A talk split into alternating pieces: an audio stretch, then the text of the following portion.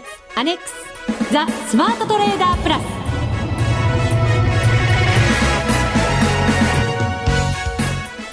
こんにちは内田まさです。この時間はザ・スマートトレーダープラスをお送りしていきます。ザ・スマートトレーダープラスまずは福を呼ぶアドバイザーお二人をご紹介しましょう。国際テクニカルアナリスト福永博之さん。こんにちはよろしくお願いします。よろしくお願いしますそしてマネックス証券の福島正さんです。こんにちは。よろしくお願いします。こんにちは。よろしくお願いいたします。えさてどうでしょう？今日は私の声弾んでますか？どうでしょう？今声も弾んでないですけど若干化粧も薄いような気がする。感じないですかね。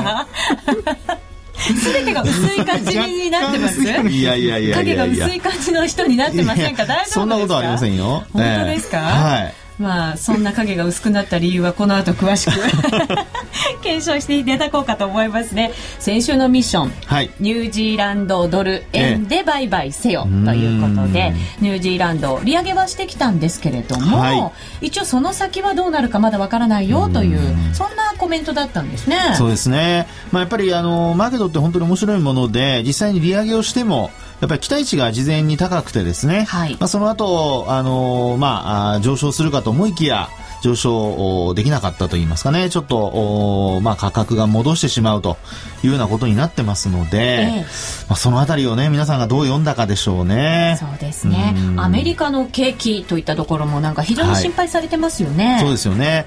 あのー、まあ、今のようなお話でいきますと、やっぱりあの、クロス取引と言われるところですね。あのー、まあ、円とドルということで見たときに、えー、まあ、ドルが売られて円が高くなってしまいますと、うん、まあ、クロス円での他の通貨も、まあ、連動して動くケースがまんま見られますので、まあ、そのあたりも今回ちょっと影響したということかもしれないですね。そうですね。さあ、この番組では FX ダービーの参加者を募集しています。番組のホームページもしくはマネックス証券のホームページからお申し込みいただけますので、ぜひ皆さんも FX ダービーチャレンジしてみてください。はいえー、今日も先生方たっぷりアドバイスよろしくお願いいたします。はい、よろしくお願いします。よろしくお願いします。それでは番組進めてまいりましょう。この番組を盛り上げていただくのはリスナーの皆様です。プラスになるトレーダーになるために必要なテクニック、心構えなど今日も身につけましょう。どうぞ最後まで番組にお付き合いください。この番組はマネックス証券の提供でお送りします。スマートトレーダー計画、よーいドンザ・スマートトレーダー計画、用意ドン。このコーナーでは、スマートなトレーダーになるためのノウハウ、実践テクニックについて教えていただきます。また、毎週出されるミッションについて、私、内田のトレードを検証、評価していただく、本当に本当に胃の痛いコーナー、内田まさみスマートトレーダーへの道でもございます。番組ホームページでは、売買についても書き加えたチャートがアップされています。ぜひご覧になられる方は、そちらもご覧いただきながら参考にしていただければと思います。さて、先週のミッションでしたが、先ほどもお伝えしたように、ニュージーランドドル円で売買せよということでした。まずは私の売買からご紹介させていただきましょう。はい、お願いします。はい。トレードをしたのはですね、はい、まず買ったのはからいきましょうかね。はい、えー、先週の火曜日でした、うんはい、そこまでは順調にニュージーランドドルこう、下値を切り上げながら、はい、はい。前回の高値に向かってたような動きだったんですね。で、私も夜見てまして、チャートを。ええ、これは、まあ、前回の高値に近づいてるから、先週の放送では、売りから入ろうかなって確かに言ったんですよ。なのに、はい。はあ、どうしてでしょうね。買ってみたくなりました。買ってみたくなりました。はい。すごく買ってみたくなったんですよ。はい、で、買いでですね、一応64円30銭で、はい。買いから入りました。はい。これは、はい、あの、ロットはどのぐらいのロットは？ですね、はい、フルで入りました。フルロットはい。1000万円を、はい。投入しました、そこに。要するに買えるだけ買っちゃったと。買えるだけ買いま。あんな内田さん、すごい大胆になっちゃいましたね。今考えたらなんて恐ろしいことをしたんだろうと。何を間違えたんでしょうね。自分のね、この実力を間違えたわけですよ。いやいやいやはい、多分これ400万通貨ぐらい。そうです。400万通貨ですよね。うんはい。まさしく、さすが福島さはあん。よくわかりますね。すね400万通貨いっちゃいました。今考えたら鳥肌出ますよ。背筋もゾーッとします。はいで、その後、まあ、ええ一応順調にというか、とりあえず上がったんですね、一旦。はいで、前回の高値を抜いたんですね。おんっと思ったんですけれども、はいまあ一応もう寝なくちゃと思ったので、私ここで一応ロスカットラインもはい自分で、えー考えたんですね。64円を切ったら、まあロスカット、うーん。するようにと思ってはい。入れたはず？つもり？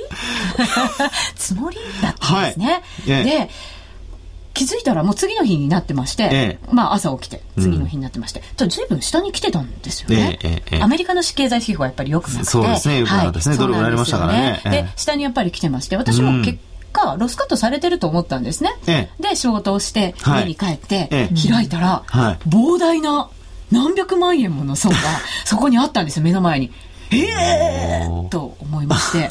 そしたら、はいすごいですね。ええあの、今回の一応テーマは、ロスカットは早くがテーマだったんですね。この番組の中でも何回もはいもう言ってきたんですけど、ええそれだけ含み損がたまると、はい。ロスカットできなくなるんですね。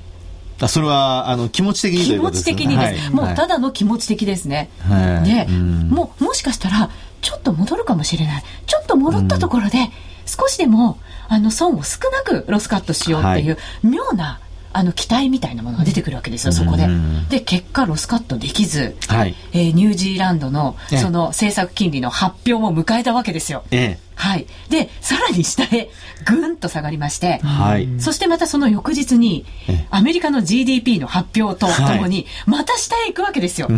そうでしたね。はい。三段下げのような状態になりまして、ええもちろん私のところには、もうすぐ強制ロスカットですよという、危険ですよ、ちゃんと注意してくださいねってメールが、強制ロスカット。はい、はい。そんなメールが何度も届くんですね。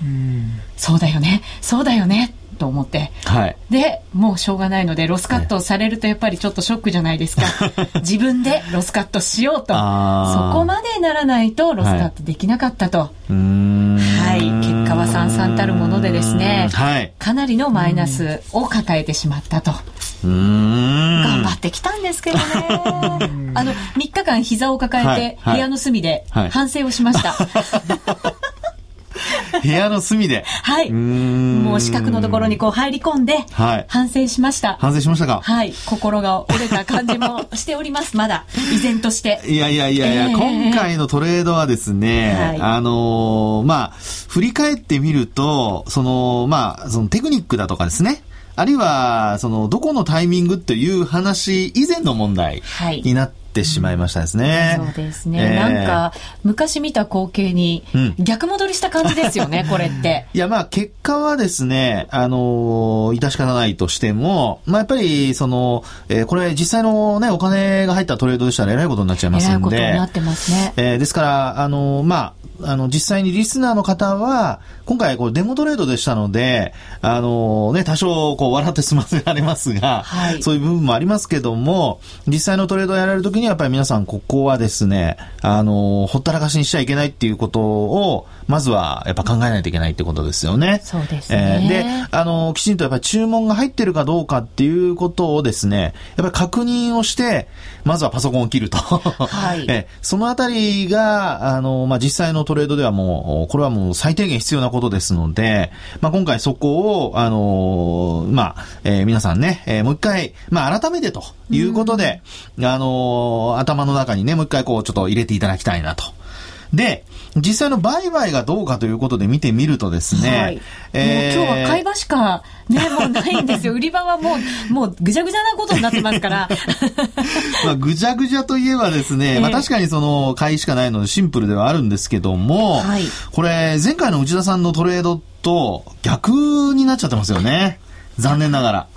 どこが逆ですか？いや、これはあのーまず、ストキャスティクスを見てもですね、えーこれ、もうそもそも、おその80%ラインをお超えるかどうかという近づいている時に買ってしまっていると。買っちゃいけない時に手を出したんですね。ですね。まあ、あの、こういう時にですね、買っちゃいけないっていうことではなくて、はいまだ多少伸びると思うのであれば、あのーまあ、短期で、あの、内田さんが今回、その、フルロットで、えー400万通貨ぐらいしたかね、えー買われたということですので、そういう、こう、買いをやってですね、伸びなくなったらすぐに利確をするということではあれば、問題ないと思うんです。はい。ところがですね、まあ、やっぱりそこにちょっと気の緩みがあったのか、ね。多少ね、えーえーまあ、過去のその高値を抜いたということも手伝って、はいえー様子を見てしまったと。そうなんですよね。うん高値抜いたところで、はい妙に強気になった自分がそこにいましたからね。今から振り返ると。まあ、そういうところがですね、あの、こう、なんて言うんでしょう、おこう、繰り返し繰り返し、えええートレードしていく中で、本当にあの、当たり前のことなんですけど、やっぱりこう、冷静にですね、あの、気を緩めることなく、やっぱりその都度その都度、お利益を確保していくっていうことが、すごく重要だっていうことだと思うんですよね。はい。で、えーテクニカル的には今申し上げましたように、オシレーターが、やっぱりあの、買われすぎに近づいているところで買ってしまった。そうですね。そうですねね、で、ボリンジャーバンド見ましてもですね、まあ、やっぱりそのプラス2シグマを突き抜けてきたりだとか、ええあとそれからあの、MacD もお合わせて表示されてますけども、これ MACD はですね、これ日本線で作られているものですけども、はいこれあの結構お私なんかは実はこの帰りに着目してまして、帰りですか、はい日本線の帰り？そうです。はい。あの、MacD と、それからシグナルの、この帰り、これがあまり広がってくるとですね、これどっちかが伸びなくなるんですね。はい。これもやっぱりあの、オシレーター系チャートでの特徴、まあ、MacD の特に特徴なんですけども、はい。えークロスしてから売り買いを考えていたのではちょっと遅くなってしまいますので、えーそのあたりをやっぱりえーちょっとポイントとして考えてみると、大きく帰りが広がっているのがわかると思うんですよね。わかります。えーですからこういう時には、やっぱりちょっとお買うにしても、もちろん勢いが強いので、買うにしてもやっぱり短期で、えーこう、スキャルピングを、おスカルピングだとかスキャルピングを、えーイメージしてやる、あの、トレードを行うとはいいうのが、まあ、ポイントになるんではないかなと思いますね。なるほど。うんなんか帰りが結構大きくなると、はい逆にすごく勢いを感じたりとかええしてたんですけど、はいそうじゃなくって、ええそこには注意信号もあるっていうことをそうです。思っておかないといそうかないいけいうことですねないんですね。あの、広がってる最中は、広がってる間はいいんですけども、ええこれやっぱり広がりが、こう、逆にこう閉じ始めた時ですね。狭くなり始めた時っていうのが、非常にあの、危険なところというか、伸びきったところということになってしまいますので、まあそこから反落し始めた時には、やっぱり一旦利益を確保するというのがポイントになってくるかと思いますね。確かに面白いですね。これ帰りがぐーっと広がって、はいこれが閉じてきて、まあ、クロスして売り場になるわけですよね。そうですね。それって結構なんかこう急激に来るというか、はい。ゴムがビューンって伸ばしてて、パンってやったらピュってこう縮まるみたいな、ええそんな感じになる。そうです。イメージですね広がりすぎると、ええあの、価格の戻しが急だった場合ですね、反落し、あの、する値幅が大きかった場合には、えーその分、今は、あの、内田さんの話にあったように、伸びきった有無が急にこうね、戻ってくるような形で、やっぱり急落してしまいますので、はいまあそういうところをやっぱり気をつけなければいけないかなと。で逆もそうなんですよね。大きく下落したところで、あの、戻しているところ。はいこれは逆にあの、おちょっと時間帯はあの手元の資料ではわからないんですけど、あの、8えー64円20銭から、えー急落しましてですね、はい70、えーごめんなさい、63円70銭を割り込んだところ、このあたりで価格が急反転してますよね。はいこの時っていうのは、下方乖離が非常に大きくなってますよね。大きくなってます。えーこういうのがですね、えーポイントになるかなというふうに思いますね。なる。ほど。確かになんか MacD ってこう、遅行しているイメージがあるので、ええ。使いづらいかなと思ったんですけども、そうなんですよね。クロスしてからだとね遅いってなんかイメージありましたけど。ねしてますもんね、確かに。あの、順番でいくとですね、ええ。あの、移動平均線があって、次に速いのが実は MacD なんですよ。で、その MacD の速、まあ、MacD っていうのはそもそも移動平均が遅いというのをですね、修正して作られたのが MacD なので、移動平均のゴールデンクロス、Z クロスよりも MacD の方が速いんです、クロスは。えところがですね、えー今お話ししましたように、ま、今のように短期トレードでやる場合には、MacD のクロスを見てたのでも追いつかない。ということになりますので、まあそういう時には今お話ししたようなところをですね、えーチェックすると。はい。私なんかは、あの、自分でチャートを開発して、あの、作ったんですけども、はいそれにはきちんとそういうシグナルが出るようにはしてますけどね。はい。実は今、とそれを特許を今ちょっと取ってまして、表示の仕方とかですね。そうなんですね、えそれを使えば一番いいかな。いやいやそれはまあ、あの、今回はちょっと違うあれですからね。はい。はい。ね。はい。まあちょっとなんとなく、気持ちは立ち直れてきたかな、どうかな。まあでも今日は勉強になったと思いますよ。今お話したようなですね、あの、見方も、あの、きまあ、要は勢いを、はい。あの、内田さんは信じてそこについていったわけですから、ええ。あの、勢いに関しても、今お話したようなテクニカルでですね、えー多少注意信号も見えてきたと思いますし、はい。まあ、あとは、まあ、やっぱりちょっと気の緩みからでしょうかね。もう完全にそれだったんじゃないかなって もうロスカットを入れてるつもりになっちゃってたというところですよね。もうでも今ん。回は反省の文字以外に何も浮かばないですね。いやいや、まだまだ。まだまだです。はい。本気で言ってますか、えーもうもちろんもちろんゼロにはなってませんから、まだまだ大丈夫で。そうですすよね、はい。まだ金額残ってますし、ね。ええもちろん、300万も残ってますから大丈夫ですよ。あ、金額言っちゃいましたけどね。暴露しちゃったじゃないですか。すいません。まあ改めてこの後福島さんからねね発表いただきたいと思います。はいまずは点数で福島さんに評価をいただきたいと思います。お願いいたします。ちょっと無理難問ですよね、これね。点数でつけろっていうのも。うーん。まあ今回みたいなパターンはもう、はいゼロ？一ゼロはないですけど、ゼロって多分通信簿ゼロってないですもんねい。や、これもしですそうですね、このままほったらかしにしてたんであれば、今日までほったらかしにしてたとなれば、多分0点ですよ。でもちょっと戻ったりしてるんですけどね。そういうの見ちゃうとね。それは結果論ですから、そういうのはダそメで。うですすよね。はい。はい。だから切りました一応。そうですね。損切り、あの、損を、あの、あそう、これ、あ、気づいた時にですね、あ、これだけ損あるなと思った時に、はい。その時にもう一度冷静に、じゃあ今売りなのか買いなのかって判断しないといけないかもしれないですね。確かにそうですよね。その時その時でまた状況って変わってきてますもんね。その時はもう全然金額の大きさにびっくりしただけで、そんなこと考える余裕も、ただただうろたえたっていうのが、ね、正直なところだったと思う。制ロスカットのメールとか入りますとね、これ、やっぱりそっちの方に気が取られちゃいますのでね、なかなか冷静な判断は、ね。あの、しづらいかもしれませんね。でも今ちょっと振り返って私何ヶ月も福島さんとご一緒させてもらってるんですけど、はい。今初めてあのビシッとお叱りをね 叩かれたお叱りをいただいたいやいや 感じがねいつもこう。まだ点数出てませんよ。じゃあまあ少し、ということでじゃあ、はい点数はまあ今回は1ということで。1で。はい、わかりました。愛情のある1ですよね。これねゼロじゃなかったですからね。ははいい、ありがとうございました。以上、スモスマートトレーダー計画、用意ドンでした。FX なら、マネックス証券の FX プラス。現在、FX のサービスを提供している会社、世の中にたくさんありますよね。そんな中、マネックス証券の FX 講座が堅調に増えていると聞いています。なぜたくさんある会社の中で、マネックス証券が FX トレーダーに選ばれるのか、私なりに検証してみました。まずは取引コストについて。取引コストといえば、取引手数料とスプレッド。マネックス証券では、もちろん取引手数料は無料。アメリカドル円のスプレッドは2000からと低コスト。しかも、1000通貨単位から取引できるため、初心者の方にも優しいです。気になる取引ツールはとても使いやすく、投資情報も満載で、携帯電話の取引機能も充実。もう言うことありませんね。そろそろ始めてみませんか？マネックス証券で FX を。口座開設のお申し込みは、パソコンや携帯電話からマネックス証券で検索。今すぐお申し込みを。FX は予託した証拠金額より多額の取引を行うことができるレバレッジ取引であり、取引対象である通貨の価格や金利の変動により、予託した証拠金額を上回る損失が生じる恐れがあります。お取引の前には必ず、契約締結前交付書面の内容を十分お読みになり、リスク、手数料などをご確認ください。マネックス証券株式会社、金融商品取引業者、関東財務局長、金賞第165号。ザ・スマートトレーダープラス。今週のハイライト。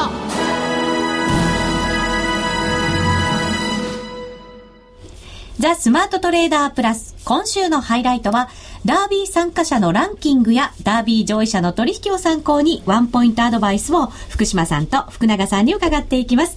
それではまず、福島さん。はいダービーのランキングからお願いします。ちょっとね、あのー少し切り替えて、切り替えて。明るくいきましょうか。そうですね。明るく、力元気にならないように頑張っていきましょうね。それでは発表します。はい。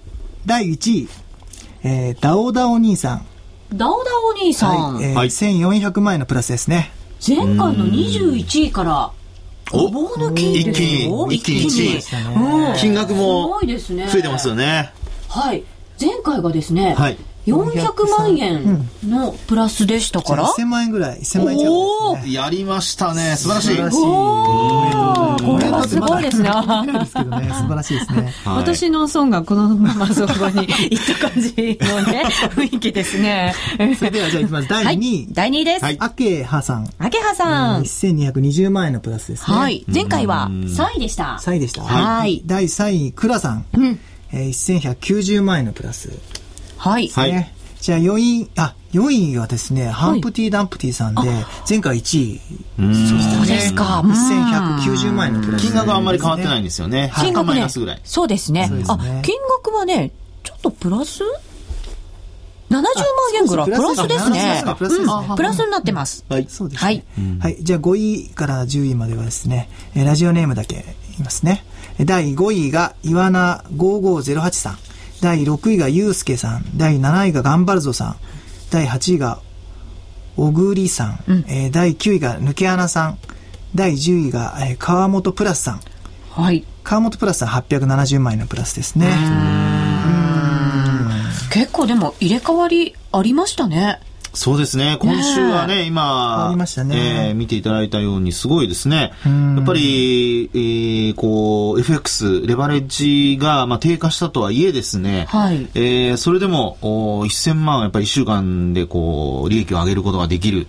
まあ、上げると、こんな風に一気にこうね、えー1位に出てきちゃうっていうことなので、まだまだ可能性ありますね。そうですよね。それは私に向けても言ってますしね いやいや、これは皆さんにですよ。皆さんにそうですよね、はい。でも本当そうですね、これだけやっぱり上位の入れ替わりも結構あったりとか、はい。金額も変わったりしてますからね、ええ。大きな流れに乗っていけば波に乗っていけば、ええ。ね、いい感じでん。あの利益は取れるのかもしれませんね、はい。なんか今福島さんが笑顔でですね一番ランキングの最後のページを取り出してきたんですよね。なんか嫌な予感がしますよねこれね。今日内田さんの順位探すの結構大変だったんですよ。裏話をね、いただきましたけれども。まあじゃあ、ということで、はい内田正美スマートトレーダーへの道、うん。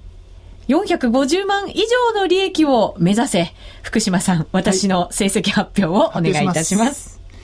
内さん、第476位、マイナス699万260円。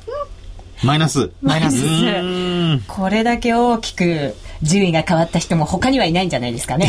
いやいやいやいやいや。次回が、48位の？48の200万円ですね。そうですね。ということは、900万円ぐらいですかね、マイナスになったと。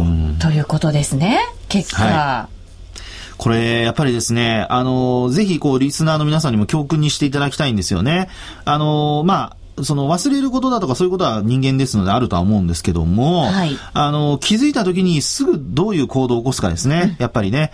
で、もちろん忘れないことが一番重要なんですけども、あの、損失やっぱりこれだけ大きくなってしまいますと、もちろん取り返すためにね、えー努力はするんですが、あの、ビハインドというか、まあ、ハンデが大きくなってしまいますので、えーそのあたり取り返さなきゃいけないっていう、まあ、焦りも出てきてしまいますからね。はいですので、えーまあ、今回、あの、リスナーの皆さん、ぜひ、その、戻ってくるんじゃないかとか、そういうふうな考えで、ほったらかしにするのではなく、はいまあ、基本的にはやっぱり、えー気づいた時にすぐに、えーロスカットすると。そうですね。うん。なんか注文一覧は見てほしいですよね。そうですね。こまめに、やっぱりそうですね。どんな注文を入れて入れていたかっていうのですね。そうですね。で、あの、トレードで必ずあの、日々、あの、ちゃんと指し値とかを、こうね、あの、えー見直すこと。はいこれは、あの、癖にした方がいいと思います。はい。わ、はい。かりました。はい。続いては、このコーナーです。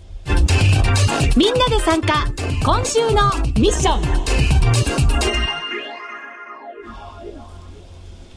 このコーナーは毎週出される福島さんからあのミッションを発表していただきましょう。早速、今週のミッションです。そうですね。今週は金曜日にアメリカの雇用統計がありますので、はい毎回毎回イベントになってますけども。じゃあ、米ドルベドル円でいきましょうか。円で。はい。はい。内田さん、米ドル円得意でしたっけ？そういえば。そういえばそんなだったような記憶も少し。今はとても大きなことは言えません。いやいやいやいや。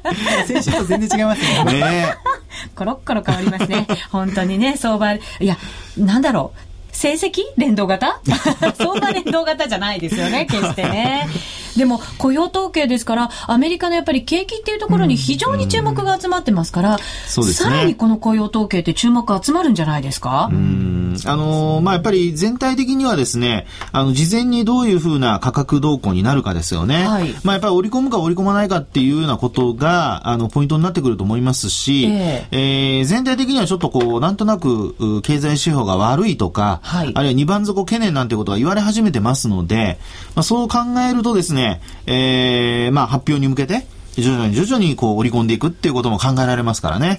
そのあたりと、やっぱり、あの、その前に発表される、雇用統計の前に発表される ISM の製造業だとか、はいあるいは非製造業、おそれから、あーまあ、そえーっと、ADP の雇用レポートなんかもありますよね。ありますね。まさに今晩がはい ISM の製造業景気指数が発表されますよね。はい。はい。そして、その ADP の全米雇用報告、ISM の非製造業の方が水曜日に発表される。そうです。うん。はい。これがまあ雇用統計の前哨戦みたいな言われ方もしますしね。まあ、ズレは結構ありますけどね。確かに。はい。うん。これでも結構動くこともありますもんね。そうですね。ですから、まあ、あの、結構、その、うん悪くなってるっていうところが広まってきてるとなると、まあ、多少の悪さであれば、先週の GDP のようにですね、はい一旦、こう、お85円台つけても、すぐにこう、戻していくっていう状況も考えられますので、ええーまあ、あながちその、すべて、えー弱気で見るということではなく、やっぱり、あの、あるいは逆に強気で見るということでもなくですね、やっぱりその、お反応をしっかり見ながら、どちらかというと自信のない人はやっぱり短期で取る方がはいいいのかもしれないなというふうに思いますね。わかりました。はいさあ、その辺を私もポイントにトレードしていきたいと思います。みんなで参加、今週のミッションでした。